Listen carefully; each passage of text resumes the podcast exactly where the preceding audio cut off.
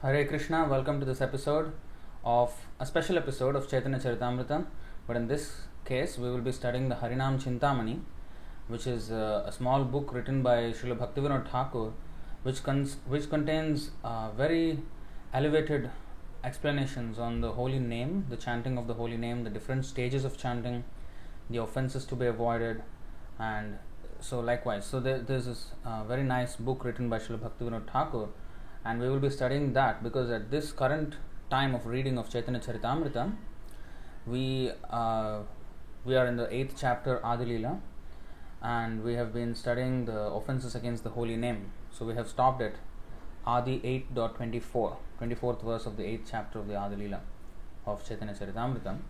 So since we have touched upon the topic of the holy name and the offenses, so we decided to just take a little bit of a deep dive into the chanting of the holy name so that we all can learn how to improve on our chanting and become more serious in this movement, the Sankirtan movement of Chaitanya Mahaprabhu.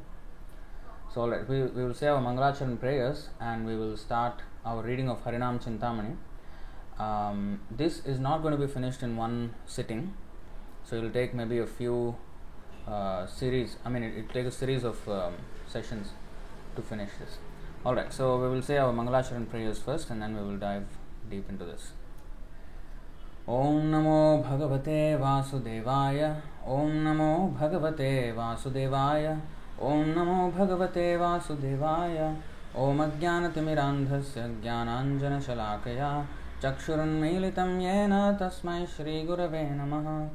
Shri Chaitanya Manobhishtam Sthapitam Yena Bhutale Swayam Rupa Kada Mahyam Dadati Swapadantikam Vandeham Shri Guru Shri Yutapadakamalam Shri Gurun Vaishnavamscha Shri Rupam Sagrajatam Sahagana Raghunathanvitam Tam Sajivam Sadvaitam Savadhutam Parijana Sahitam Krishna Chaitanya Devam Shri Radha Krishna Padan Sahagana Lalita Shri Vishakhanvitamscha He Krishna Karuna Sindho Dinabandho Jagatpate Gopesha Gopika Kanta Radha Kanta Namostute Tapta Kanchana Gaurangi Radhe Vrindavaneshwari Vrishabhanu Sute Devi Pranamami Hari Priye Vancha Kalpatarubhyascha Kripa Sindhubhya Evacha Patitanam Bhavanebhyo Vaishnavebhyo Namo Namaha Nama Om Vishnu Padaya Krishna Preshthaya Bhutale Srimate Bhaktivedanta Swaminiti Namine Namaste Saraswati Deve Gauravani Pracharine Nirvishesha Sunyavadi Paschatya Deshatarine Jai Shri Krishna Chaitanya Prabhu Nityananda Shri Advaita Gadadhara Shri Vasadi Gaura Bhaktavrinda Hare Krishna Krishna Krishna Hare Hare Hare Rama Rama Rama Hare Hare. So thank you all very much for coming on to this very important session where we will be discussing this book called the Harinam Chintamani, as I have just introduced. So as we have been reading on Chaitanya Charitamrita, we have been reading on the 10 offenses against the holy name in the Adilila 8th chapter. So we have thought, why not present this beautiful book written by Srila Bhaktivinoda Thakur. It's very, very instructive for all devotees. So a point I want to make before we start is that I am not here to lecture people about the stages of the holy name, because I am myself in the Nama Parad stage. So I am not in some Nama Bhas or Shuddhanam. So I would want to learn along with you, all of you, about the glories of the holy name and the seriousness with which we need to take to this movement. Alright, so with that mood, we want to approach the study of this great book, Harinam Chintamani, which is a small booklet, but it is filled with extraordinary instructions for all devotees. So this is the beginning of the book, Harinam Chintamani, I think published by World Sankirtan Party Incorporated. The Vaishnava community is highly indebted to His Holiness Bhanu Swami for this beautiful translation of Harinam Chintamani. So Bhanu Swami is one of the disciples of Srila Prabhupada, and he's one of the few Swamis who has not taken disciples on his own in ISKCON, but he's still with ISKCON, just that he did not personally take any disciples. That's what we know about him so far. And he has presented a few of the scriptures, the Sanskrit into translations into English. So we will read the translation of this book. So all glories to Sri Guru and Gauranga. Guru Gauranga Jayato. Nama Chintamani Krishnash Chaitanya Rasavigraha Purnah Shuddho Nityamukto Abhinnatvan Nama Naminoh. So this is where the title of this book is coming from. So this verse by Rupa Goswami, Nama Chintamani Krishna. I think this is taken from Padma Puran. Yes, it's taken from Padma Puran. So this is the basis of the name, the nomenclature of this book. The holy name of Krishna is transcendentally blissful. It bestows all spiritual benedictions, for it is Krishna himself, the reservoir of all pleasure. Krishna's name is complete and it is the form of all transcendental mellows. It is not a material name under any condition, and it is no less powerful than Krishna himself. Since Krishna's name is not contaminated by the material qualities, there is no question of its being involved with Maya. Krishna's name is always liberated and spiritual. It is never conditioned by the laws of material nature. This is because the name of Krishna and Krishna himself are identical. Padma Puran. So this is very. This actually explains the glories of the holy name. How glorious is the holy name? We cannot take this holy name in a very derogatory manner or in a very light manner. We have to consider it very seriously, because this is the Kalikali Namarupe Krishna avatar. This is a Nama avatar. Krishna has many types of incarnations in many species of life. Not only he has in many species of life, he also takes incarnation in seemingly inanimate things, like this material world. Like he came as a fish, Matsya. He came as a tortoise. He came as a boar. In fact, tomorrow is Varaha Dwadashi in Singapore. So we are going to celebrate the boar incarnation of the Lord. So not only did he take incarnations in these living species, but also in the seemingly material elements, like stone, for example, Shalagram Shila, stone incarnation, Archa Vigraha. So he can incarnate in anything and still exhibit his supreme power. And the another feature, earth is one feature of the material world, Panchamahabhuta. The other is name, Namavatar. So Krishna's holy name is in the form of sound, the sound incarnation, Shabda Brahma. Even the Vedic literature is also Shabda Brahma, sound incarnation. And similarly, paint, he can be, in paint. In fact, let's see, the deity form. Deity means Archa Vigraha. He manifests himself in the form of, taking the form, seeming form of material elements.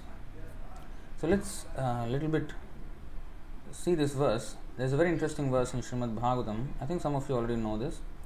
Canto 11, chapter 27, text 12. Shaili Darumayi Lauhi Lepya Lekhya Chasaikati Manomayi Manimayi Pratimashtavidha Smrita. The deity form of the Lord is said to appear in 8 varieties: stone, wood, metal, earth, paint, sand, the mind, or jewels. In fact, most of these elements mentioned here are from the earth. For example, stone. Wood is actually, from a living entity, but the body of that living entity. Which is again sprouting from earth, but of course also has water and air. Everything is important for the growth of the tree. Then there is metal, which is again from the earth. Earth, it's like in the clay forms, sometimes there's clay form. And paint, is also from the earth. And of course it has other things also, but predominantly from the earth. Of course there's water and all that.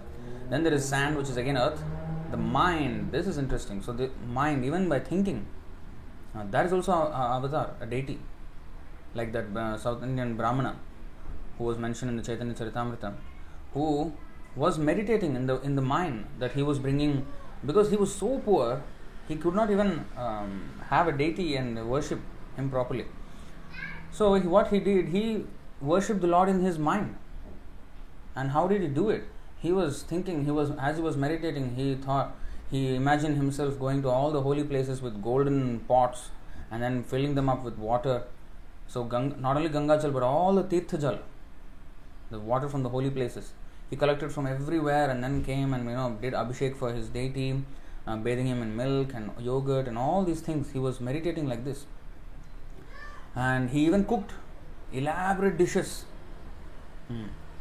He was actually, meditating himself, cooking each and every dish with extraordinary care. The salt, the spices, everything he was meditating exactly as he would do when he has all the real ingredients. It's not that just skimming through the whole meditation. Okay, I cooked palak paneer, I cooked biryani rice, I cooked some dal makhani and then some rotis and then some. Not just imagining like that in 1 second. Oh, he has manifested some rotis here. No, he actually imagined himself doing the rolling the dough and putting on the starting the fire with the wood and then putting on the fire. Everything he meditated, full meditation in the service of the Lord. And then he cooked a sweet rice also. So he was doing this for many, many years, this kind of meditation, Manasa Puja. And then one day, he was cooking sweet rice in his meditation. So just before offering the sweet rice to the Lord, because sweet rice is supposed to be offered cold, not hot. So he wanted to check how hot it is, whether it is suitable for offering to Krishna or not. You see, that much he is absorbed in such meditation, not just, it is already cool, let me think it has become cool now let me offer to Krishna. No, he is actually very serious about it.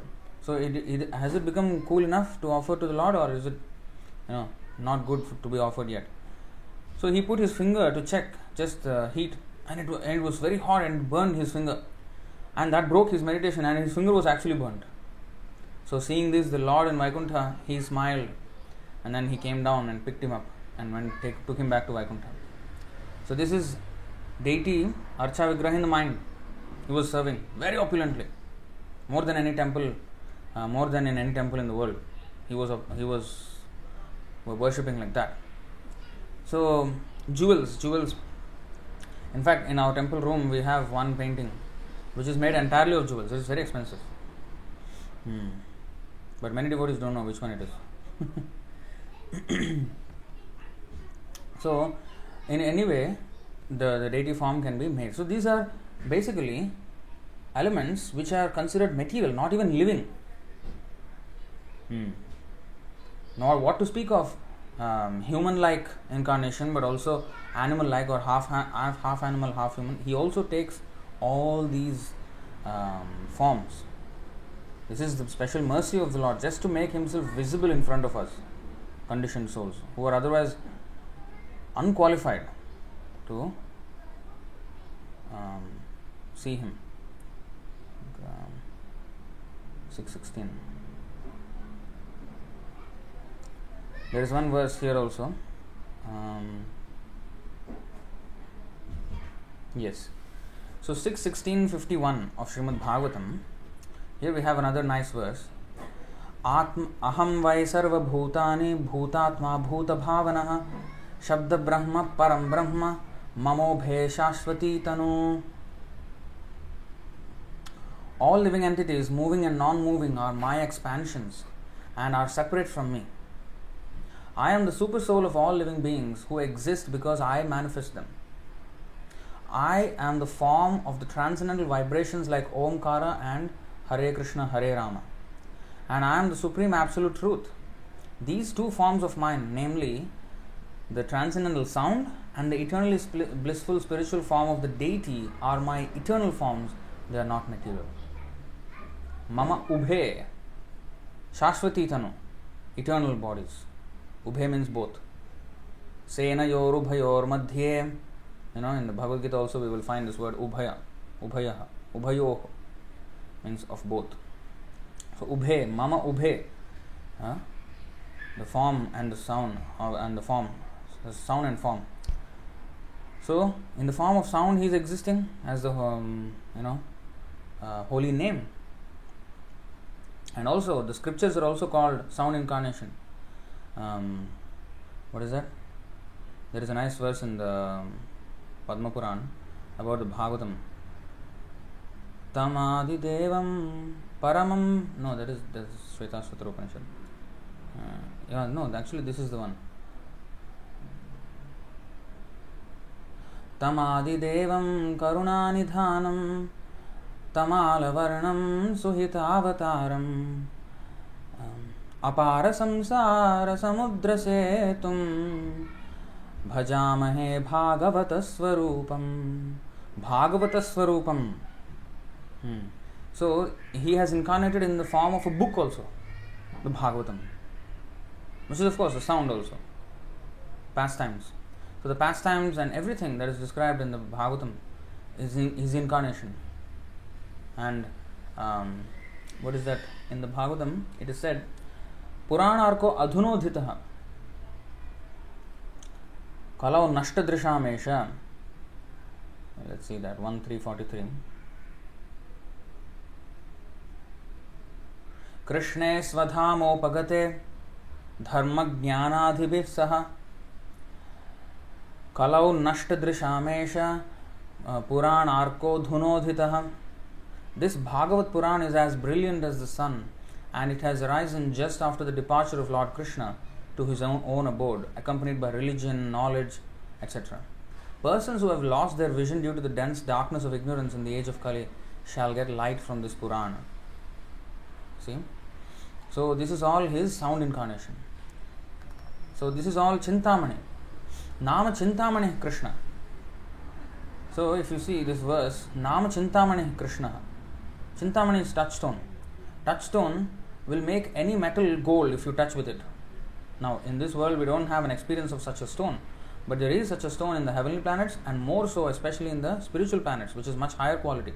Like there are also Kalpavriksha trees in the heavenly planets, but they are not as powerful as the Kalpavriksha trees of the Vaikuntha planets.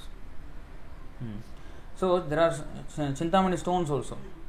Like Syamantaka jewel used to produce gold every day. A few ounces of gold it will produce. It was given by the sun god. It's just one of his jewels. He gave it to the Yadu dynasty.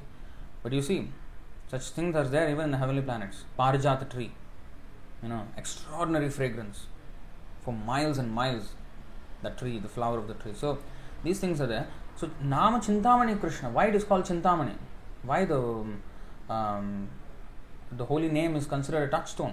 Because whoever chants, they become purified. Whoever comes in contact with the holy name becomes purified of all the sins. So this is Chintamani. So, and it is always liberated. It is non-different from Krishna. Krishna's name is always liberated and spiritual. It is never conditioned by the laws of material nature, and it is identical with Krishna himself. So, Harinam Chintamani and Nama Bhajan by Srila Sachidananda Bhaktivinoda Thakur. Chapter 1. Glories of the Holy Name. So, of course, the whole Bengali, I think it was written in Bengali, so it is not mentioned, it's just the translation of that book in English. Verse by verse, it is not mentioned like that. All glories to Gadadhar and Gauranga. Gaur Gadadhar. This is all glories to Gadadhar and Gauranga, to the life of Janava, Nityananda Prabhu. All glories to Sita and Advaita, to Shrivas and all the devotees. So Advaita Prabhu's wife's name was Sita. So on the shore of the ocean of Nilachal, in the temple of Jagannath, resides Daru Brahman, the Supreme Personality of Godhead in wooden form. Having mercifully descended in this material world, he is bestowing both material enjoyment and liberation. At the same Dham, in order to give good fortune to mankind and make known the Dharma of Kali Yuga, Sri Chaitanya, the Supreme Personality of Godhead in the form of a sannyasi, came and set up residence in the house of Kashi Mishra. There, along with his devotees, he gave out love of Godhead to all, just as a desire tree gives treasure freely. There, the Lord took great care to present the proper spiritual teachings to the living entities. This he did by making various devotees explain different aspects of devotional service while he sat and listened in great bliss. In this way, through Ramananda Rai's mouth, he taught the concept of rasa. Through the mouth of Sarvabhauma, he taught the real principle of liberation. Through the mouth of Rupa Goswami in Vrindavan, he taught the details of rasa. And through the mouth of Haridas, he taught the full glories of the holy name. Very important point. So the Lord is teaching not just by him personally speaking, but he is making his devotees also speak. I think now it is easier to read. So he is making his devotees also speak. And he in fact took the form of a listener. He took the role of a listener and he put forward questions to Ramananda Raya, Sarvabhauma Bhattacharya, Rupa Goswami, Haridas Thakur. Even Swarup Damodar. So in this way he made them speak.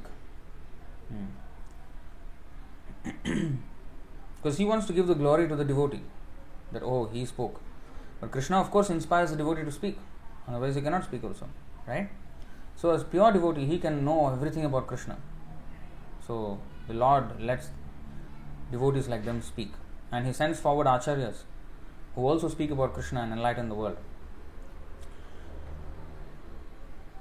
One day, after bathing in the ocean, the Lord met with Haridas Thakur at the Siddhabakul tree, and in blissful mind he carefully inquired from Haridas how the jivas could easily become delivered from material existence. Even now, you can go and see the Siddhabakul tree in Jagannath Puri. You can go and see. Very, very, very beautiful. In fact, the hollow of the tree is almost hollow, completely hollow, but still this tree is there living. So it is the tree is worshipped. There is a temple there. We went there to see also Siddhabakul tree. So, and in blissful mind, he carefully inquired from Haridas how the jivas could easily become delivered from material existence. So actually, this whole book, Harinam Chintamani, is based on that conversation between Haridas Thakur and Chaitanya Mahaprabhu. From what I have read so far, I have not read the full book yet. I am actually reading with you. But from, I think, first 2-3 chapters I have like skimmed through. I think some of the details of this conversation, of course, are in the Chaitanya Charitamrita. I think some of them are in the Chaitanya Bhagavat probably, because I don't remember. Maybe my memory is poor also. But it is this. The whole book is based on the conversation between Haridas Thakur and Chaitanya Mahaprabhu, and Bhaktivinoda Thakur is giving the explanations of it. Grasping the Lord's feet, Haridas's body shivered and tears poured from his eyes. In great humility he spoke, "O Lord, your Leela is very, very deep. I have absolutely nothing. I have nothing.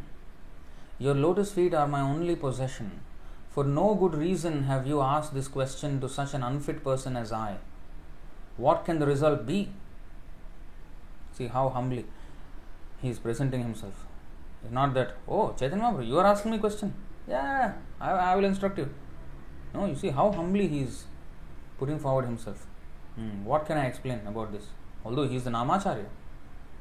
By asking question to Haridas Thakur, Chaitanya Mahaprabhu has elevated him to the position of Namacharya, because whatever he spoke about the holy name, answering those questions, constituted the highest philosophy. And the real glories of the holy name came out from the mouth of Haridas Thakur. And thus he became known as Namacharya all over the world, all over the universe. Ebejasha Ghushuk Tribhuvana, whole universe. Then he continued, Haridas Thakur continued, "O Lord, you are Krishna himself, who has this time descended in Navadvip Dham to deliver the jivas of Kali Yuga. There you mercifully display your pastimes.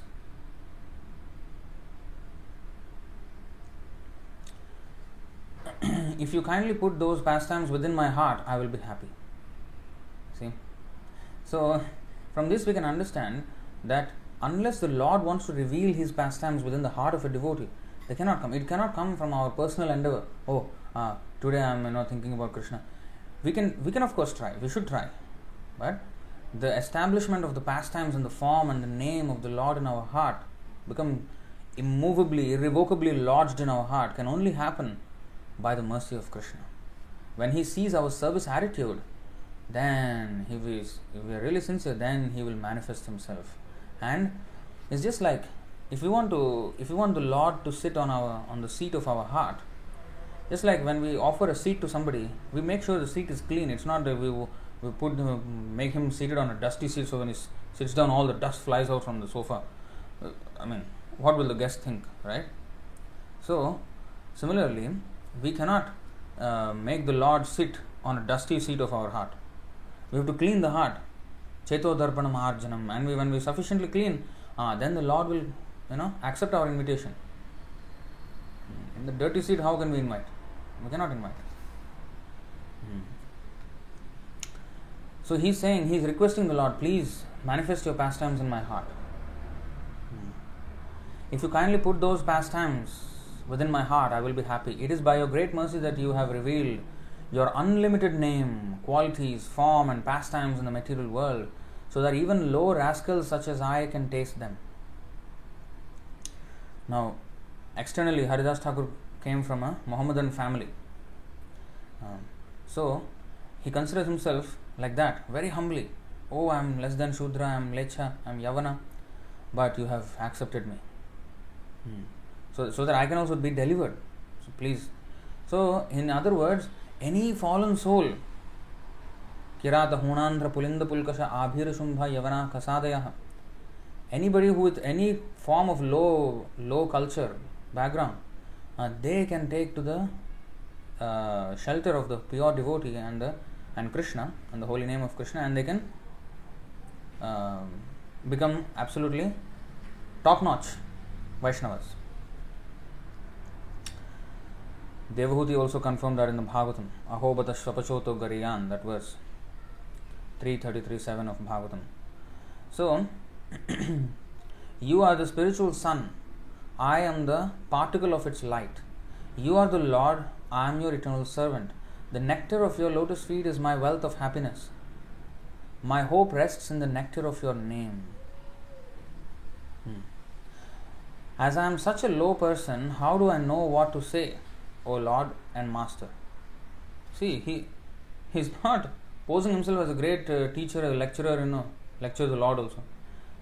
He's saying, I do not know what to say. Even if you see the Markine Bhagavad Dharma, we have done that song we have done a lecture on that song of Srila Prabhupada. When he reached the Boston harbor, he wrote a beautiful, very, very touching song to Krishna. He said, I do not know. I have no knowledge. I have no devotion. If you will, Krishna, if you wish, if you so wish, please make my power of speaking suitable for their understanding. He is pure devotee. How powerful is his speech? Every word that comes out of his mouth is full of meaning. And it has liberated so many people. It has, we all have come to this movement because of his words. But it can only happen when one is that humble. It takes extraordinary spiritual strength to be that humble and tolerant. So this is in the comment section you can see, this is the link to our session on the Markine Bhagavad Dharma. We have sung this song and explained this lecture. So we'll put all these links in the YouTube description also when we re-upload this live stream on our YouTube channel. So as I'm such a low person, how do I know what to say, O Lord and Master? Still I must obey your order. What comes from my mouth I will happily present to you, not considering the faults.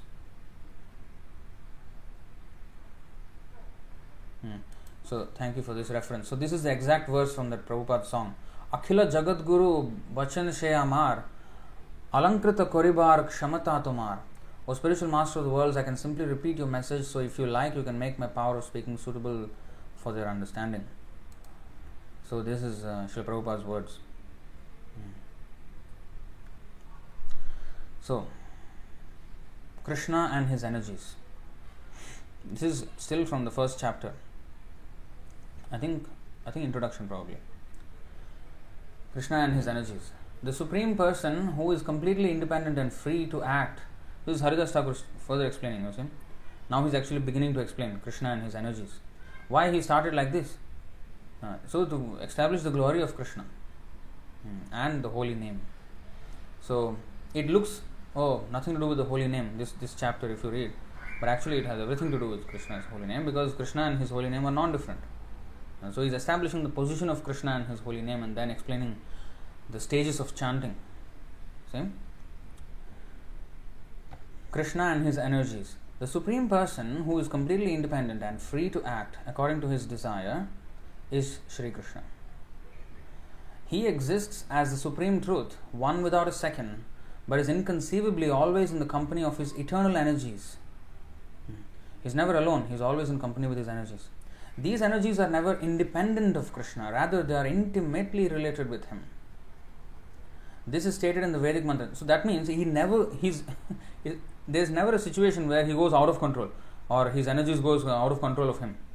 For example, a car, we are driving the car and it is within our control. But sometimes the car can go out of control because of some stone or whatever, the wind or some skidding on the road, something, and it can go out of control. And we cannot control it, and we become a victim of an accident.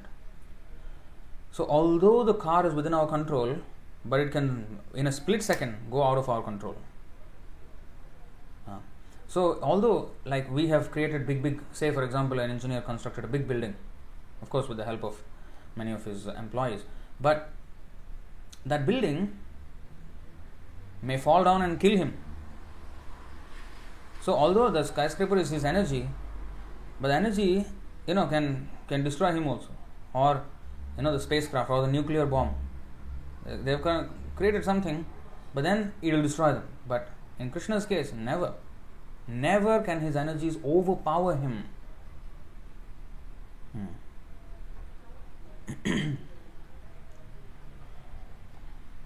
Why we can be overpowered? Because we are very tiny. Maya is so big.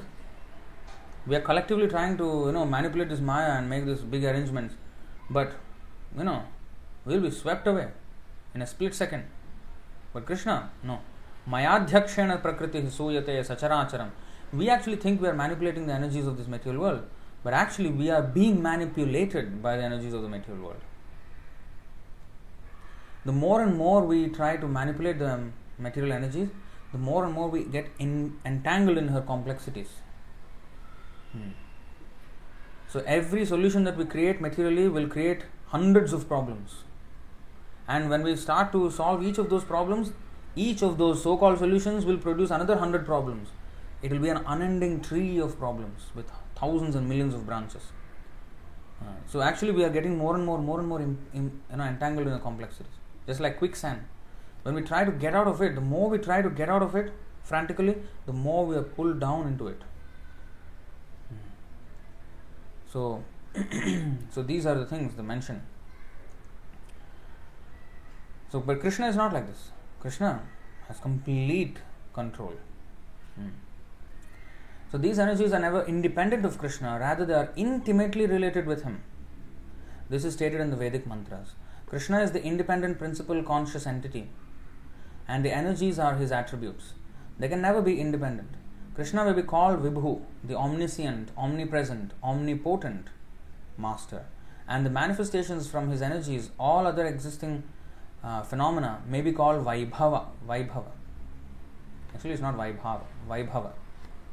The opulent expressions of his factual existence. In fact, Vibhuti also comes from this. So, Vibhuti Yoga. The 10th chapter of Bhagavad Gita is called Vibhuti Yoga. Vibhuti means it is the empowerment of Krishna. It's like this, in the 6 types of avatars, and one of the avatars of Krishna is Shaktyavesha avatar, when he empowers a particular personality with a particular strength to do a particular mission of the Lord. Now, apart from Shaktyavesha avatar, there are other minor empowerments by the Lord, and they are called Vibhuti, and the Lord explained them in the 10th chapter of Bhagavad Gita. Like for example, he says, among the animals I am the lion, among the fish I am the shark, So the shark is especially empowered in the waters, and the lion is especially empowered on the land to kill. So that extraordinary power, when there is manifestation of such power, it is actually an empowerment by the Lord, because nothing can happen without the empowerment of the Lord. And even in human society, when we see somebody not exactly serving the mission of the Lord, but powerful in some material aspect, that is also vibhuti of the Lord. Unless the Lord gives her intelligence, he cannot do anything. So nothing is independent of the Lord. Even an atheist is never independent of the Lord. So of course sometimes these diacritics are a bit off, but it doesn't matter. All other existing phenomena may be called Vaibhava, the opulent expressions of his factual existence. Yet, even in the midst of unlimited countless energies scattered throughout endless time, Krishna remains separate and independent in his original form. You see? It is through these energies, these Vaibhava of the Vibhu, that the Lord's presence can be perceived. So, this is how Sthavar Jangam Dekhena Dekhetar Murti Sarvatra Hoy Nija Ishtadeva Spurti. So a devotee, when he sees anything, he knows that this is related with Krishna. Because how can it exist without Krishna? So immediately he sees relation, and through the expressions of Krishna, through the in the material world, through his energies, he sees the Lord himself. So even a neophyte, and why in the Bhagavad Gita, Krishna said, "You have to know me in full" in the 7th chapter. And he described that if you know me in full, you have to know my energies also. Otherwise, you cannot know me in full. You can't know me to the exclusion of my energies. So, material energy and spiritual energy. And he explained in material energy in an elaborate way that I am the taste of water, I am the light of the sun. These are all material things. Why he explained? Because we are already seeing all these material things in our day-to-day life. And we have to know how to connect it with Krishna. Oh, this is Krishna's. This light of sun is from Krishna. The light of moon is from Krishna. The sun and moon are the eyes of the Lord. So, even a neophyte can start thinking of Krishna by observing the material energy and understanding that this is actually Krishna's energy. So, this is how we can perceive the presence of the Lord. The manifestations from Krishna's energies are of three types. Chid Vaibhava, or spiritual manifestations coming from Krishna's spiritual potency. Achid Vaibhava, or the dull unconscious material world. And Jiva, or countless souls, small particles of spirit. This is the statement of scripture. These are Tritiya Shaktirishyate. This is also stated in the Vishnu Puran. Vishnu Shakti Para Prokta Kshetragnyakhya Tatha Para Avidya Karma Samjnanya Tritiya Shaktirishyate. From the Vishnu Puran. Now, among the three energies, now we are going into Chid Vaibhava, spiritual manifestation. The Chid Vaibhava consists of Krishna's abodes, such as the unlimited number of Vaikuntha planets, Krishna's unlimited names, such as Govinda, Hare, etc., Krishna's unlimited forms, so the Dhama, Nama, and Rupa, everything. Krishna's unlimited forms, such as the two-handed form holding the flute, Krishna's extraordinary qualities, such as affectionately giving bliss to his devotees, Krishna's pastimes, such as the Raslila. So the name, the form, the abode, the pastimes, and the qualities. See? So, Krishna's pastimes, such as the Raslila of Raja and the Sankirtan activities of Navadvip, even though these spiritual manifestations may descend into the material world and be visible or perceivable by the living entities, they remain spiritually untouched by material influence. All these elements intimately related with to Vishnu or Krishna are called Vishnupada throughout the Vedas. Vishnupada. And the word denotes that the Chid Vaibhava are inseparable from the Lord himself. The spiritual phenomena are inseparable from the prime spiritual entity. Vishnupada. So, Pada means, of course, a feet. So, a feet cannot be separated from a person, right? So, it is part of the person. So, to denote the presence of, denote the intimate connection between Krishna and his spiritual energy, which is inseparable from him, is called Vishnupada. So when we say Om Vishnupada Paramahamsa Parivrajagacharya, so one who is at the lotus feet of Vishnu and also one who is under the protection of the spiritual energy. Mahatmanastu maam partha daivim prakritim ashritaha. Bhajanti ananya manaso jnatva bhutadim avyayam. Bhagavad Gita 9.13. So Krishna describes the Mahatmas, the great devotees, as ones who are under the protection of the spiritual energy, which is his Chidvaibha, are inseparable from the Lord himself. The spiritual phenomena are inseparable from the prime spiritual entity, which is Krishna. Therefore, in the spiritual realm of Vishnupada, the changes which occur due to the influences of the material energy are not present. That realm is transcendental to material change, and it is explained in the Bhagavad Gita. Parastasmatu bhavanyo vyakta vyaktat sanatanaha. So the spiritual world, parastasmat tasmat tu bhava anya. There is another world, a spiritual world, which is different from this material world, and that exists even after the dissolution of this material world. So these changes of creation, growth, maintenance, and dwindling, and production of byproducts, and ultimately destruction. These six changes are absent in the spiritual energy. That realm, but still there is variegatedness. Still there is variegatedness, but there is no change. This is interesting. So that realm is transcendental to material change, and like Lord Vishnu himself, is pure goodness, unmixed with passion or ignorance in the least. That means not even a slight trace, not even the least trace of passion or ignorance can be found. Sattvam Vishuddham Vasudeva Shabditam. That is also called Vasudeva platform, spiritual platform, which is also called Chidvaibhava or Vishnupada, also called Vasudeva.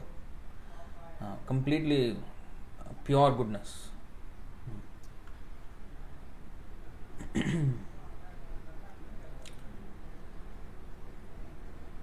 Krishna and the plenary Vishnu expansions are all of pure goodness. Thus, whether in Goloka, Vaikuntha, the causal ocean, or the material world, these personalities remain unaffected as the Lord of all the demigods and the Lord of Maya. So, it doesn't depend where they are. Not only the Vishnu expansions, but even the devotees, it doesn't matter where they are, whether in the spiritual or material world or in the Brahmajyoti or in the hell. It doesn't matter. They are unaffected. Those who take shelter of Krishna, tam bhajan nirguno bhavet. They also transcend the three modes and become Vishuddha Sattva. Vishnu forms are the lords of Maya and are in pure goodness, whereas Brahma, Shiva, etc. possess goodness mixed with other modes. So that is Chidvaibhava. A brief description of Chidvaibhava. Achidvaibhava. This is the material energies. Across the Viraja river, which is the separating boundary opposite from the Vishnu forms, spiritual abodes, spiritual pastimes, and other spiritual manifestations, lies the non-spiritual realm composed of the universes of 14 planetary systems. So there is this Viraja river, which is also called the causal ocean. And on the other shore of the causal ocean is the spiritual world.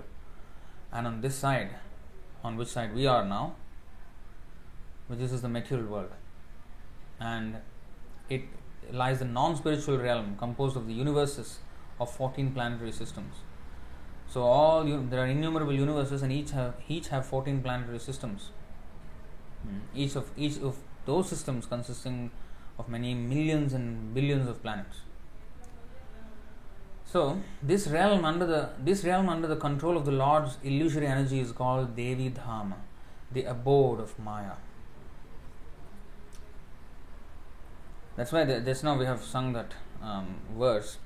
Tamadi Devam Karunanidhanam Tamalavarnam Suhitavataram Apara Samsara Samudra Setum Bhajamahe Bhagavata Swarupam.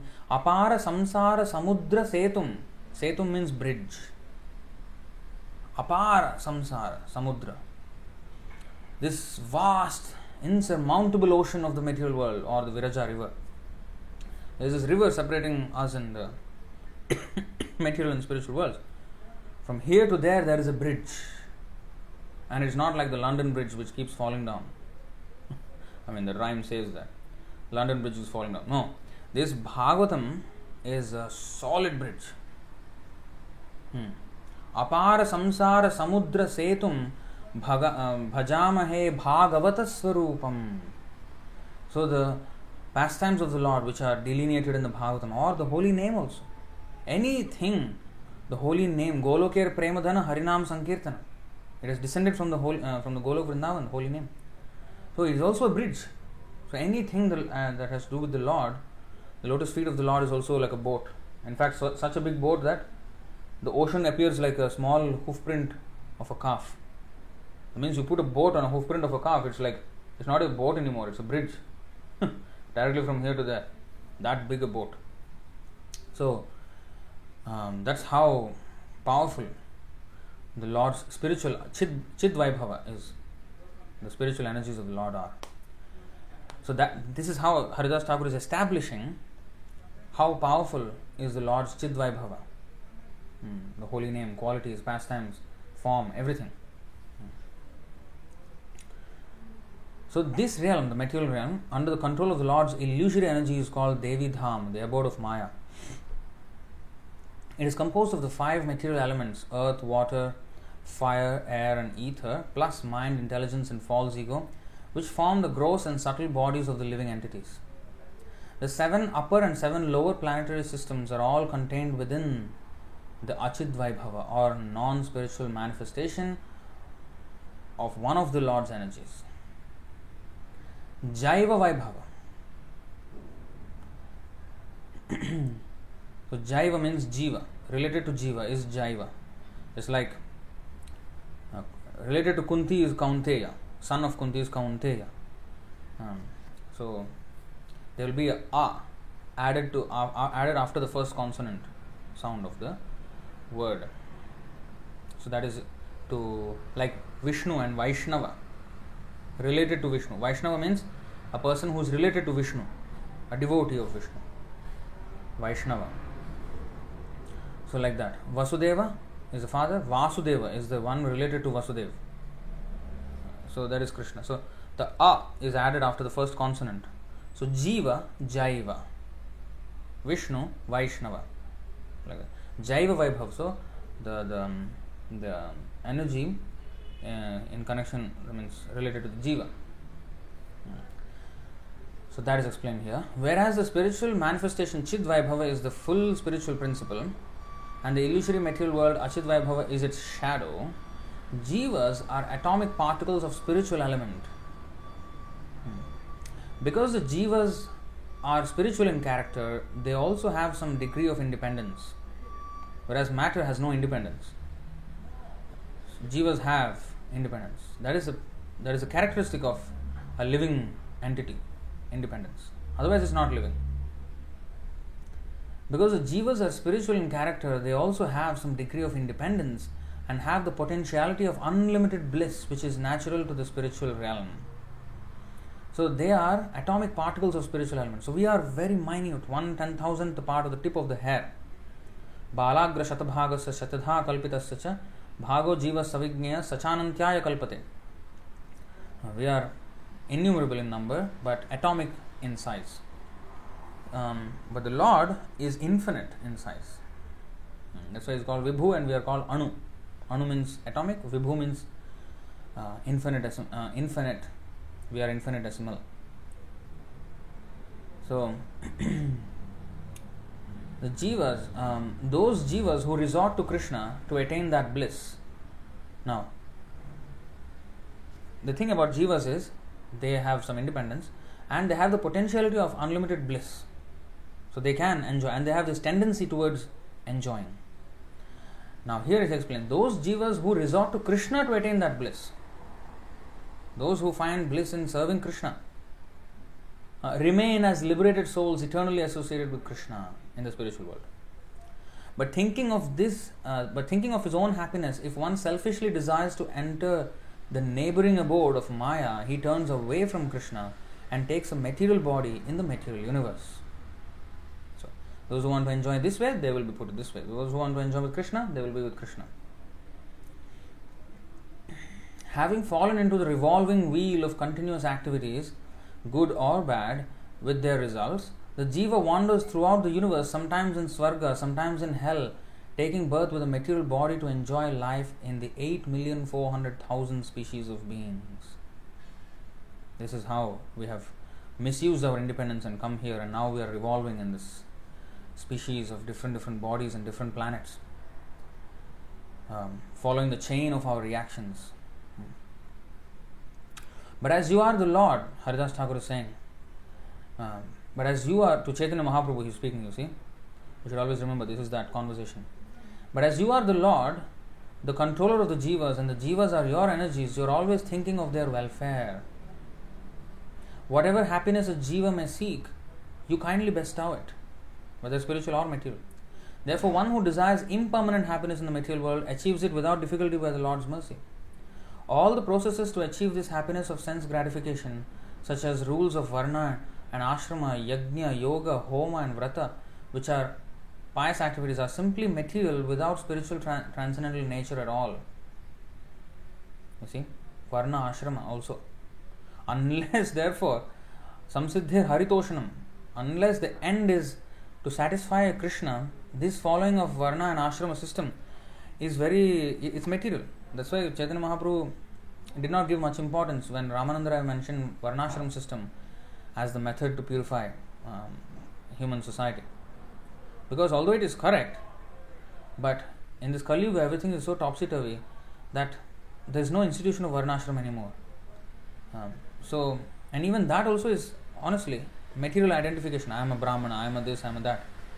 So this is all still material identification.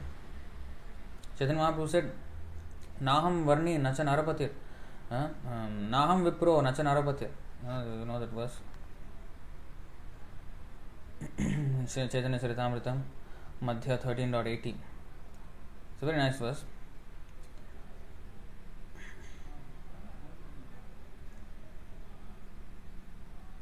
Naham Vipro Nacha Narapatir, Napi Vaishyo Na Shudro, Naham varne na chagrihapatir no vanastho yatirva kintu prodyan nikhila paramananda purna amritabdher gopi bhartuh padakamalayor dasa dasanudasa. I am not a Brahmana, not a Kshatriya, not a Vaishya, not a Shudra, not a Brahmachari, householder, Vanaprastha or Sannyasi. I identify myself only as a servant of the servant of the servant of the lotus feet of Sri Krishna, the maintainer of the gopis. He is like the ocean of nectar, and he is the cause of universal transcendental bliss. He is the real cause of bliss. He is always existing with brilliance. So, Chaitanya Mahaprabhu is dissociating with himself with the varnashram system. He says even that is material identity. Yes, actually it is. But why is it there then? Just like marriage is also a material thing. It's a relationship between the bodies of a man and a woman, and then the children, and it increases the attachment, right? But Vivaha Yajna, why it is called Yajna? Because although it is in the realm of material activity, it is regulated material activity, and the time thus saved by such regulation is to be used in Krishna's service, and the products of such regulated action, like the children, also have to be engaged in Krishna's service, the home, wife, children, everything. So similarly, although the statuses of Brahmana, Kshatriya, Vaishya, Shudra, etc. are material in this society, but they are all supposed to be meant to guide the humanity towards spiritual advancement in Krishna consciousness, and that's why it is important, because it is a purificatory method towards complete spiritual existence. And when one has realized complete spiritual existence, then this verse is the actual position of the living entity. So going back.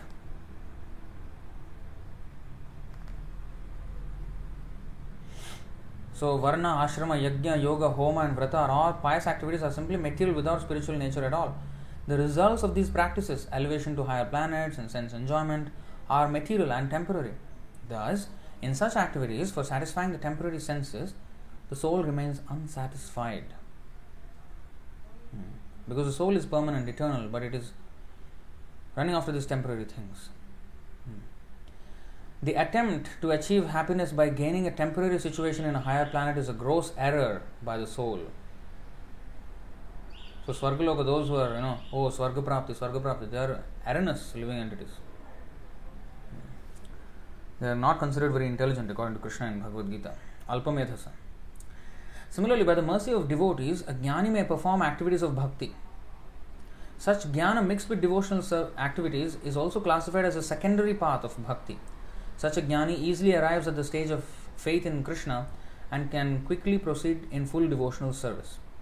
The servant jivas, desiring the trifling fruits in the hell of the material world, reject their master, but Krishna, knowing what is best for their welfare, forces them to give up the enjoyment or bhukti resulting from fruitive activities, karma, and the liberation, mukti, resulting from the speculative endeavors of jnana, and at last bestows the sweet fruit of devotion to Krishna, bhakti. It is only the mercy of the Lord who is made of pure mercy, and the Lord is only made of pure mercy. Karuna nidhanam, tamadidevam karuna nidhanam. He is the ocean, he is composed of full mercy and nothing else. He is the abode of mercy. And it is only the mercy of the Lord who is made of pure mercy that he puts the jivas on a secondary path which lets the jiva fulfill his material desire for some time, but simultaneously gives him faith in the process of bhakti. See how beautifully Bhaktivinoda Thakur, or Haridas Thakur in fact, is explaining that even though the processes of, inferior processes of jnana and karma are there, he's seeing it as the Krishna's doing, that out of his mercy, although the person actually is wanting something else, so Krishna is giving that, and simultaneously he is giving him the real thing, the real medicine. And this is explained in Srimad Bhagavatam in a few places, but I'll just show you one verse. 11, 21, 23 in the Srimad Bhagavatam, we can see this. Phala shrutiriyam niranam na shreyo rochanam param shreyo vivikshaya proktam yatha bhaishajya rochanam. There is another verse also similar, but I forgot, somewhere in the 11th canto as well. Similar. Those statements of scripture promising fruitive rewards do not prescribe the ultimate good for men, but are merely enticements for executing beneficial religious duties, like promises of candy spoken to induce a child to take beneficial medicine. So in the sacrifices, material sacrifices, there is also worship of Vishnu, and that is the real medicine, whereas the offering of heavenly pleasure is a candy only for the childlike jiva who doesn't have much maturity, like a child who is wanting these temporary things. So the Lord is on the background purifying him by engaging him in these purificatory processes of karma, jnana, yoga and all these things. Although without the Krishna consciousness, any of these processes are just material and they're useless. Shrama eva hi kevalam. You see? It is only by the mercy of the Lord who is made of pure mercy that he puts the jivas on a secondary path which lets the jiva fulfill his material desire for some time, but simultaneously gives him faith in the process of bhakti. If it were not for the mercy of the Lord, how could the living entities ever become pure and enter their position of happiness in the spiritual realm? Yeah, it reminds me of this verse, 5:19-27. So this is the verse connected with that. Satyam dishatyarthitam arthito nirnam naivarthado yat punararthita yataha svayam vidhatte bhajatam anichatam. Ichhapidhanam nijapada pallavam. The Supreme Personality of Godhead fulfills the material desires of a devotee who approaches him with such motives. But he does not bestow out benedictions upon the devotee that will cause him to demand more benedictions again. However, the Lord willingly gives the devotee shelter at his own lotus feet, even though such a person does not aspire for it. And that shelter satisfies all his desires. That is the Supreme Personality's special mercy.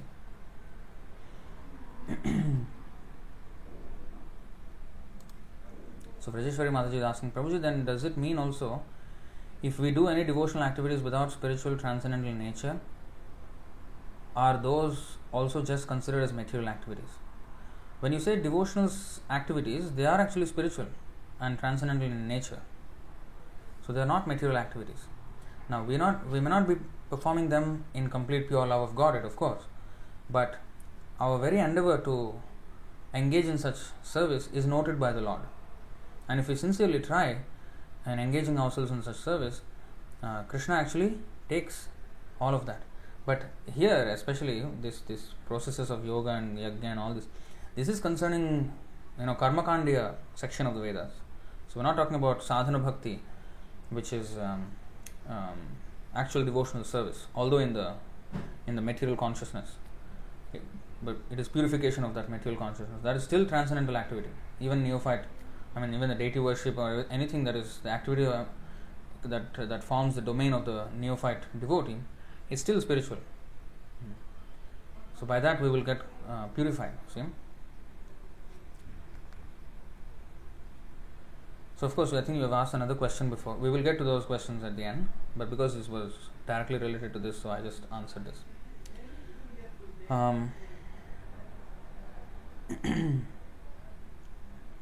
So if it were not for the mercy of the Lord, how could the living entities ever become pure and enter their position of happiness in the spiritual realm? It's not possible, actually. It's not possible. Mama maya duratyaya. You cannot cross over this maya at all, Krishna says. But there is one loophole.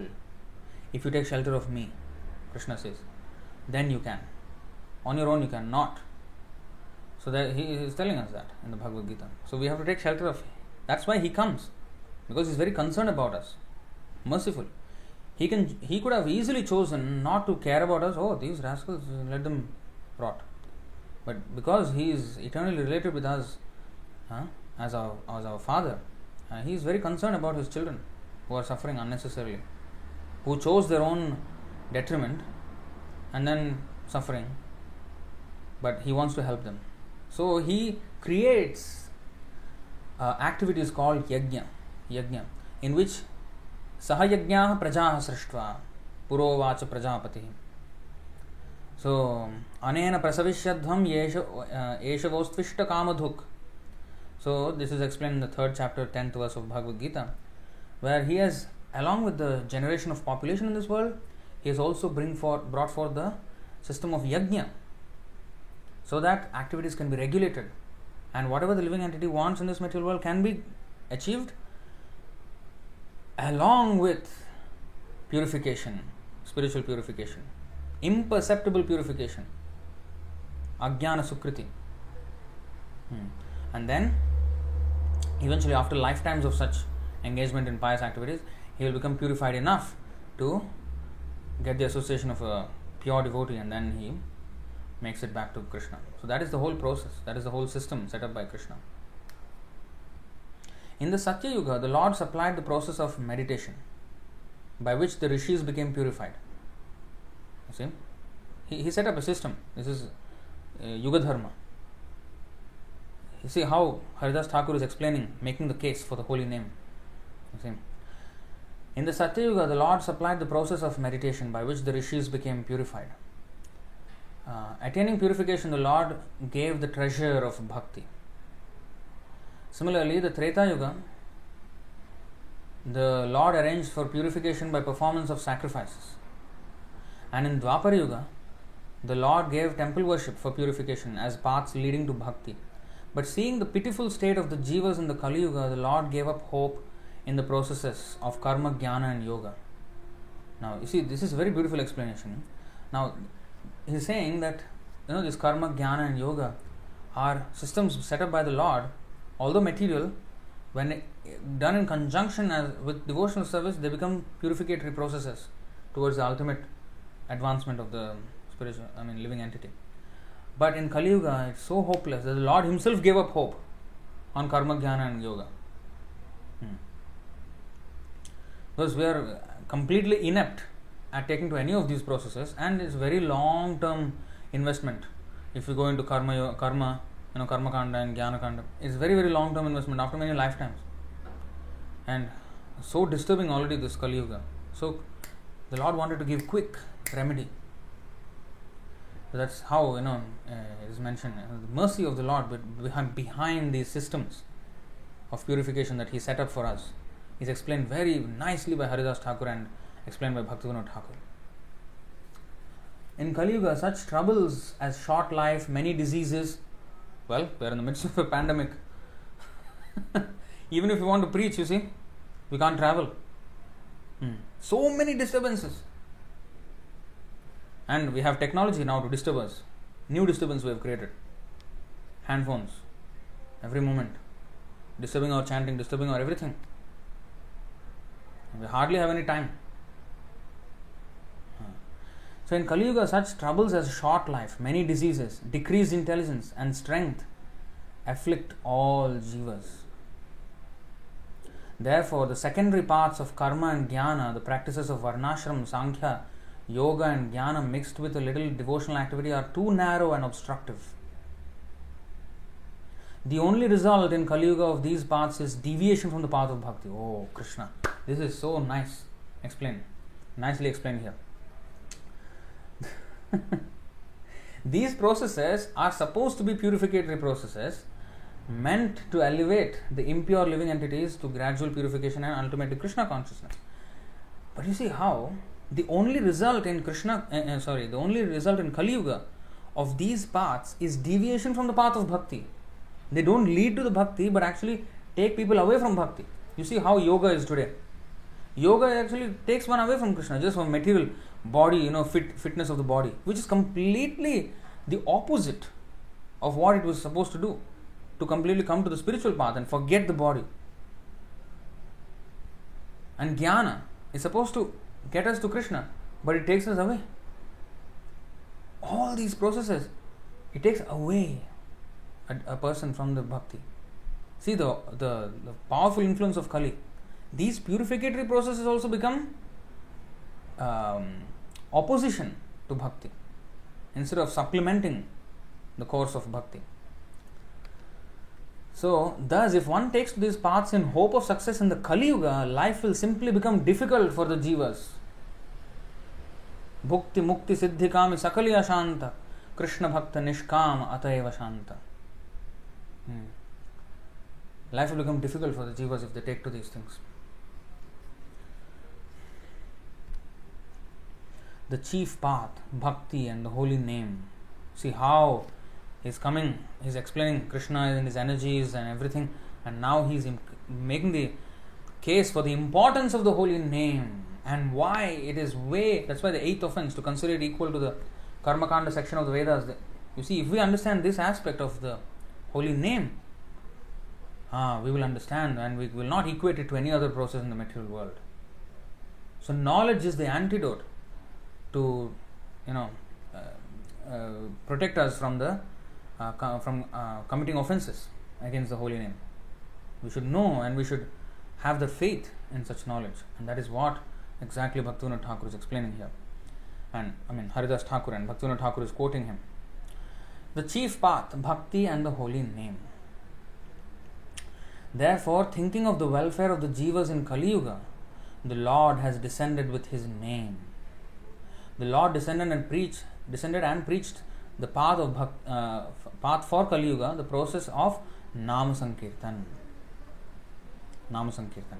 Since by this process the jiva may directly achieve the highest treasure of Krishna Prema, which is actual happiness, it is called the major or chief path, as distinct from the secondary paths of karma and jnana. The chief path. Because the jiva may directly achieve the highest treasure of Krishna Prema by this path alone. Whereas karma and jnana will only become successful if they reach the bhakti path. Like, there is a river that is going towards the ocean. And there are the tributaries. Tributaries are streams which ultimately end in the river. And then that water goes into the river, and then the river will take water to the ocean. So these are like tributaries to bhakti, secondary paths. They themselves they don't reach the ocean. They take shelter of the river to reach the ocean. So similarly, these paths are supposed to be that way. But nowadays, instead of become tributaries to bhakti, they become distributaries from bhakti. You know what's a tributary and a distributary? If you know geography, the rivers, those water streams which ultimately merge into the river, they are called tributaries. and those which branch out of the river and to become smaller streams and eventually end somewhere without much, not in the ocean. They are called distributaries. They branch out from the river. So these other processes become like distributaries rather than tributaries to bhakti, especially in Kali Yuga. And their secondary processes, they cannot themselves reach the ocean. They have to take help of the river. So it is called the major or chief path as distinct from the secondary paths of karma and jnana. In this process, all the jiva has to do is sing and remember the name of the Lord constantly. Oh, this is all he has to do. He doesn't have to do all the gymnastics of the other secondary paths. It's a kleshodhikatarastesham. It's very troublesome, those paths. So much austerity, so much this thing, and the result is very trivial, unless actually mixed with bhakti. But real bhakti is straight, simple, the most simplest, the Harinam, Sankirtan. All he has to do is sing and remember the name of the Lord constantly. When the impure jiva takes up the process of bhakti for his purification, he is performing sadhana bhakti or devotional service in practice. So the impure jiva takes up the process of bhakti for his purification.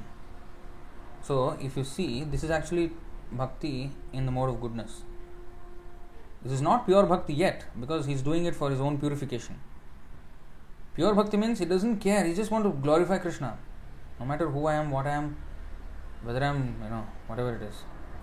You see, karma nirharam uddishya parasminva tadarpanam yajed yashtavyam idhiva prathagbhavaha sasatvikaha prathagbhava. It's a separatist. He still has separate interest from the Lord. His interest is not to serve the Lord yet. It is to purify himself. He still has selfish motive. So this is bhakti performance in the mode of goodness, but still, you see, it is not pure enough. So, when a devotee worships the Supreme Personality of Godhead and offers the results of his activities in order to free himself from the inebrieties of fruitive activities, his devotion is in the mode of goodness. So, he has a motive. This is not unmotivated devotional service. Ahaituki. Ahaituki means no motive. Not even to release oneself from sinful activities. Just like the gopis, when Krishna had a headache, they were ready to give the dust from their feet. Narad Muni asked, hey, you are not afraid of sinful activity? No, we don't bother. Krishna's headache, if he said this is the cure, that's it. We are just following his order, we don't mind hell. No motive, ahaituki. Okay? That is explained in the next verse. Madguna shruti matrena mayi sarva guhashaye manogatira vichinna yatha gangam bhasom budhao lakshanam bhakti yogasya nirgunasya hyodahritam ahaituki ahaitukya vyavahita ya bhaktihi purushottame. The manifestation of unadulterated devotional service is exhibited when one's mind is at once attracted to hearing the transcendental name and qualities of the Supreme Personality of Godhead, who is residing in everyone's heart. Just as the water of the Ganges flows down naturally towards the ocean, such devotional ecstasy, uninterrupted by any material condition, flows towards the Supreme Lord. This is the direct path, just as in the Harinam Chintamani it is said, it is a direct path. Just like the Ganga, the river, flows down directly to the ocean without any hindrance or distribution.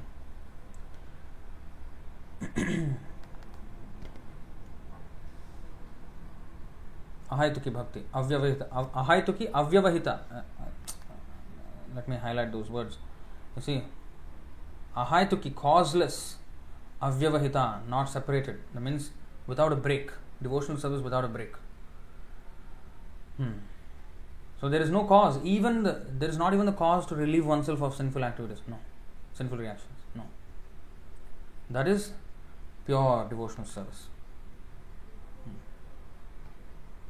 When the impure jiva takes up the process of bhakti for his purification, he is performing sadhana bhakti or devotional service in practice. When his practice reaches purity and perfection, sadhya and sadhana. Sadhya means the destination of such sadhana. So when his practice reaches purity and perfection, sadhya, in other words, when the jiva achieves prema bhakti, the activities of sadhana bhakti, hearing and chanting the Lord's name, etc., remain as the activities of prema bhakti. So it is, okay, now this is important. What is mentioned here is that the activities that are taken up in the sadhana bhakti stage, like hearing and chanting, they remain. It's not that after achieving the sadhya, the love of Godhead, this sadhana process is discarded, or this hearing and chanting are discarded. No. They are now performed in pure love, out of natural attraction for Krishna. It's like if somebody loves someone, like, fan club. There are fan clubs, right? Suppose in India, Sachin Tendulkar, for example, cricketing icon. So, anything that happens to him, fans are interested. Just because they like him. Oh, he is doing this now, he is doing that now. So, they are interested in that. Not because hearing about him will purify, or, I will earn some money from this. If I hear about some news about Sachin Tendulkar, oh, I will get some money. No, they are not benefiting in any way. They just want to hear about him because they like him. So that kind of thing, there is no transaction from that. He is not going to get anything from Sachin Tendulkar. But he is getting that pleasure just by seeing his activities. Of course, it is a crude way. But similarly, exactly, if we repose that on the Lord, if we become pure fans of the Lord, fan club of the Lord, yes, that is spiritual. That will actually purify us also. So in the sadhya stage, in the prema bhakti stage, one hears and chants not because he wants to purify himself. He has already become purified. But he is now attracted to the Lord out of pure love. So that's why he still continues those activities. So that's why it is mentioned here, when his practice reaches purity and perfection, sadhya. In other words, when the jiva achieves prema bhakti, the activities of sadhana bhakti, hearing and chanting the Lord's name, etc., remain as the activities of prema bhakti now. The principal activities of devotional service. So, just to add a little more to that, the Mayavadis, they take to sometimes deity worship as, or even a guru. They take the shelter of a guru or deity worship only to consider such process as a stepping stone to the perfection, and once one has reached perfection, there is no need of these steps. The example is given, they sometimes gives the example of a postal system, the letter. So the letter is what this person wants to say to that other person, the recipient. The sender wants to say something to the recipient, and he writes a letter, and the recipient has to receive the letter. That is the main thing. But then he covers that letter with an envelope, with stamp and the address and everything. When the recipient receives that letter, the stamp is unimportant to him, the address is unimportant to him, because he already knows the address. He is staying in that address. So the first thing that the recipient would do is throw the envelope and take the letter, which is the substance. But to reach to that point, for the letter to go from here to there, we need the envelope. The envelope is only important until it reaches the recipient. After that, the envelope is not important anymore. So, the Mayavadis, they explain that the processes of sacrifice are actually, it is true only for the Karmakandya section of the Vedas. The Karmakandya section, Varnashram system, or any of the yajnas or any of the yajnic processes mentioned in the Vedas, they are actually stepping stones to bhakti. And once coming to bhakti, you can discard. But the activities of bhakti are not the same. You see, I'll show you this verse. Sandhya vandana bhadramastu bhavato bho snanatubhyam namo bho deva pitarascha tarpana vidho naham kshama kshamyatam yatra kvapi nishadya yadavakulo tamasyakam sadvisha smaram smaram agham harami tadalam manye ki manye name. Who is this? Madhavendra Puri is saying, I have rejected the processes. What are they? Oh, my prayers 3 times a day, Sandhya Vandana. All glory to you. O bathing, I offer my obeisance unto you. O devatas, demigods, O forefathers, please excuse me for my inability to offer you my respects. That means he has discarded these processes. Those are stepping stones. Those are the envelope. Ultimately, they are not. Now, wherever I sit, I can remember the great descendant of the Yadu dynasty, Krishna, the enemy of Kamsa, and thereby I can free myself from all sinful bondage. I think this is sufficient for me. That's it. He has discarded all the other processes. But the activities of bhakti, the sadhana bhakti, that's why, Rajeshwari Mataji asked earlier, that does it mean also if we do any devotional activities without spiritual transcendental nature, are those also just considered as material activities? They are not. They are different from these karmakanda activities because they are not like the envelope. They are actually the substance. They are the substance. So, they are the envelope and they are the substance. This is the beauty. Just like the postcard. Postcard is like that. It is the envelope and it is the substance also. Postcard doesn't have another envelope. It is something like this. So, it is the processes of chanting don't end after one has reached the liberation. And because the Mayavadis consider Krishna to be material, his name and his devotional service to be material, they cannot distinguish between Chid Vaibhava and Achid Vaibhava. They consider everything is Maya. Brahma Satya, Jagan Mithya. And every process, and they equate devotional service to the Karmakandi processes, and therefore they say that these are all like the envelope. When you reach that, all the deity worship is only to come to the point of impersonal realization, and once you have reached that substance of understanding you are God, you are one with God, okay, you can reject all the processes.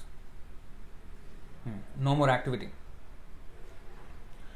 So this is their understanding of getting rid of sinful activities, getting rid of reactions to activities. Their understanding is don't commit any activities, whether pious or impious or karmakanda or whatever. And because they equate devotional service to such karmakanda pious activities, they fall down. This is the offense they commit. Whereas devotees, they reject those processes which were stepping stones processes of karmakanda and jnanakanda. But the bhakti, whether it is in the sadhana or the ripened stage of prema bhakti, they are all one. Just like the mango, it is explained. Acharyas have explained that devotional service is like the mango. When a mango is unripe, it is still tasty. You can make pickles out of it, and you can make chutney. You can put in the dal. There are so many ways you can cook mango that is unripe. Still, it is tasty, although it is a little bit sour. So, in the beginning, sadhana bhakti may be like that. It is still tasty. Even Krishna, Kleshaghni, Shubhada, Mokshalaghutakrit.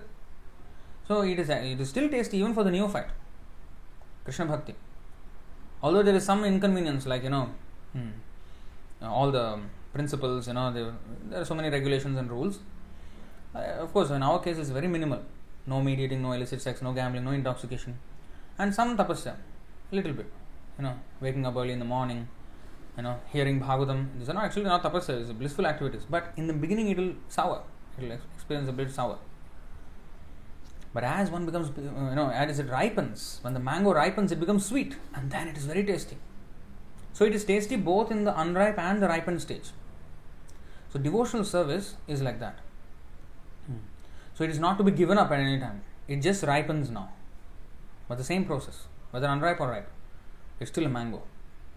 So similarly, it is still spiritual, whether in the unripe stage or in the ripened stage of prema bhakti.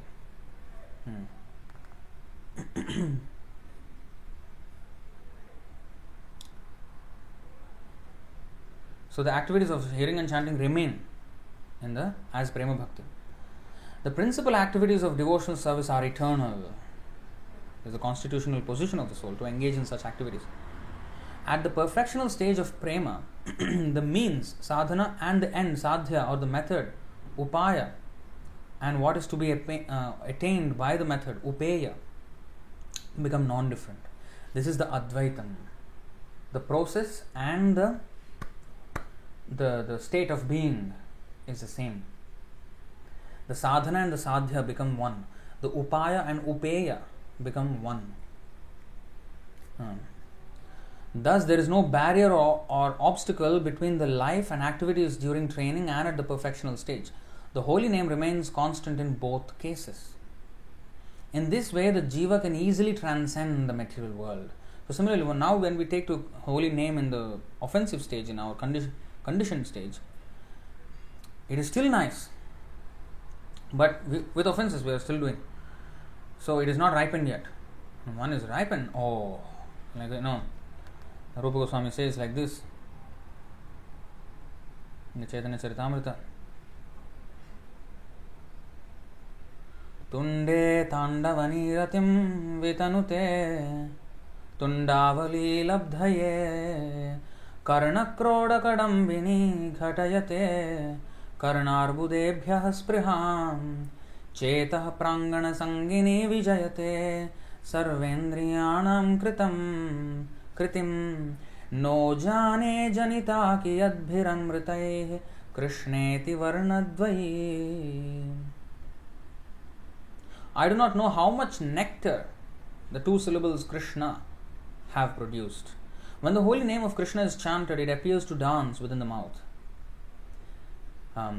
We then desire many, many mouths. Tundavali, millions and trillions of mouths. When that name enters the holes of the ears, we desire many millions of ears. And when the holy name dances in the courtyard of the heart, it conquers the activities of the mind. And therefore all the senses become inert. So, this is the stage of pure chanting, ripened chanting, the sweet mango. Now we are in the stage of sour mango. You don't have that much traction. Although it is tasty, it is sometimes, you can't just eat the sour mango, it is so sour. In the beginning, because of our disease condition, it appears like that. So,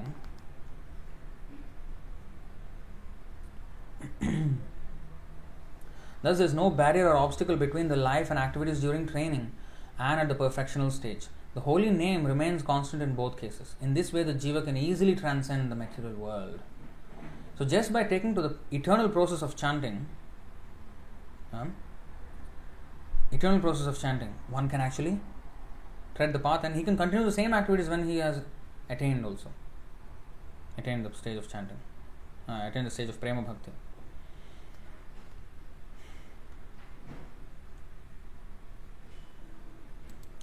Rajeshwari Maharaj is saying, Prabhuji, then this sadhana bhakti is contradiction to yoga rudhasya. Not contradiction. It is sadhana and sadhya. Sadhya is the stage of yoga rudhasya. Then he is completely, free from all inebrities. He is perfect. But of course, this yoga, when he is explaining Krishna, the yoga system, that is still in the Ashtanga yoga system, which is still a stepping stone, a secondary practice, which Arjuna rejected in the 633 and 34. So, in that elevation of yoga, from the yoga aruruksha stage to yoga arudha stage. Yoga aruruksha means the neophyte, the beginner in the yoga system, and yoga arudha means the perfectional stage. So, it is still considering the secondary processes, but even in the devotional process also, there is yoga aruruksha and yoga arudha also. The sadhana, the neophyte devotee, and then the uttama devotee. That's why there are three classes of devotees. There is no contradiction, of course. So Haridas continued, I am just a fallen low person, so much absorbed in sense objects. Being so foolish, I did not even take up your name, O Lord. This is the second verse of the Shikshashtaka also. It is like this. Durdaivam, I am so unfortunate that even though you have made it so easy, I have no attraction, being so attached to sense objects.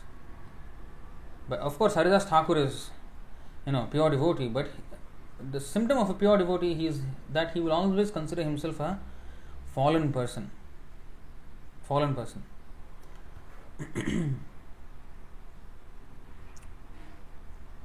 With tears flowing incessantly from his eyes, Haridas, the incarnation of Brahma, fell breathless at the Lord's feet.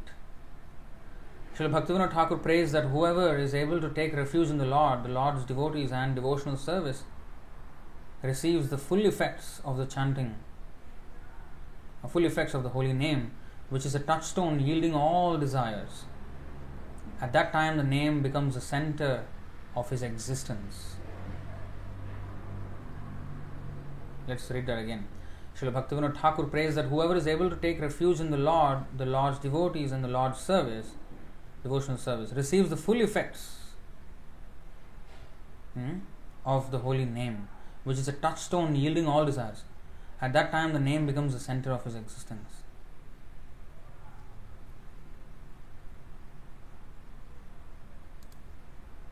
Radhika Mataji, Prabhu, one Bhaktin asked me this question. It is mentioned that Haridas Thakur is an incarnation of Brahma, but which Brahma? There are many, right? We're talking about this universe, the Brahma of this universe. In this universe, there is only one Brahma. The other Brahmas are in other universes. So this Brahma we're talking about. So that is the first chapter. What is the time now? Oh, 9:20. You know how many chapters this book has?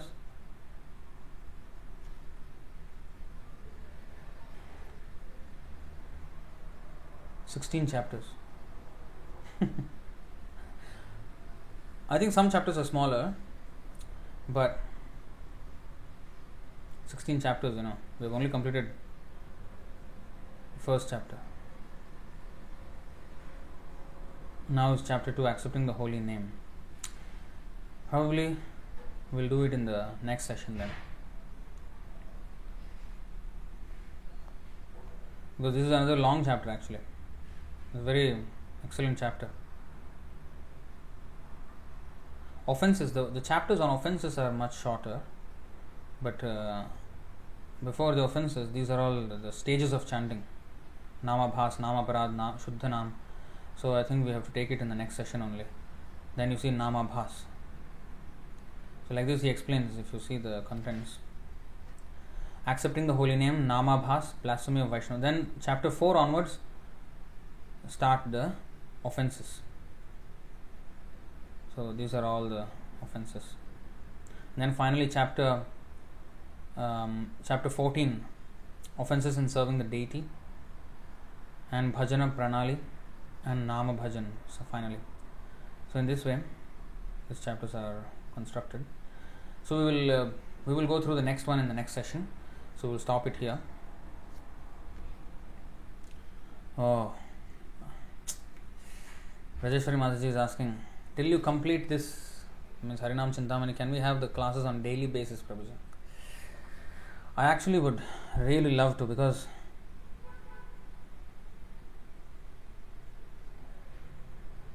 tomorrow is Sunday. Sunday, of course, we cannot have.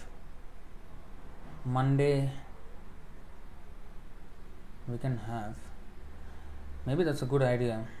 But because of these other services, I was thinking whether we do, but yeah, it would be good to finish all this in as soon as we can. I agree with that. So maybe shorter sessions, but maybe on a daily basis. But as you can see, the second chapter itself is very long already. I don't know how many sessions that would take. But of course, tomorrow we cannot. Sunday is a busy day, and Varaha Dwadasi, and Monday is Nityananda Trayodashi actually. So it's good to maybe read on the holy name, unless there is a program here in the evening. If suddenly there are people in the evening, and then I don't know. I think we can continue with this class maybe on Monday. I will announce accordingly. Maybe it's a good idea to finish it as continuous classes, and we will see how that goes. If the worst scenario is that we will continue this every Saturday, but that will take like many Saturdays. I don't know how many months before we finish this Harinam Chintamani. But I agree with it's good to finish as quickly as possible. I will try. And Divya Mataji is asking, what about AMA session of this month, Prabhuji? What to speak of this month? We have not done AMA sessions for I think two plus months maybe already. That's another thing. If we continue Harinam Chintamani, we will not do the AMA session, maybe another Monday. We will see. Once we complete this, maybe we have to do an AMA session. In fact, Vaishnava song session we have not done in a long time. I think the last Monday session we did was AMA session, which was already like 2 months ago. But Vaishnava song, I think it has become more than that. Vijay Sharma Prabhu is asking, Hare Krishna Prabhuji, if someone asks, what is the purpose of yoga if not for body health? What would you say? To reinstate ourselves as servants of Krishna. Yoga means to connect. Yoga means connection. Now we are disconnected with Krishna, so yoga means to connect with Krishna. So the mechanical processes of asana and pranayama and all these are meant to control our bodily activities so that we focus on the mana samyamya machitta, to think of Krishna in the heart. Dhyanavastita tadgatena manasa pashyantiyam yogina. And eventually come to the point of bhakti. So that's the real aim of bhakti or yoga. But as we said, as we have just seen, any process other than the pure bhakti path of Nam Sankirtan will become a distraction in this Kali Yuga away from Krishna consciousness. So this is what actually will happen. Although it is supposed to be a helping thing, eventually one getting one to Krishna consciousness. Once one is in Krishna consciousness, one does not need to do anything, and in fact in Kali Yuga it will actually distract us from the actual path of Krishna consciousness. So this is very nice, profound realizations that are being shared in this book. So we will continue in our next session, hopefully on Monday, if not maybe Tuesday, and maybe even Bhagavad Gita we have to replace it with Harinam Chintamani. We will see how best to complete it as soon as possible. Thank you for that request, Rajeshwari Mataji. And I think there's a question, I think in the beginning.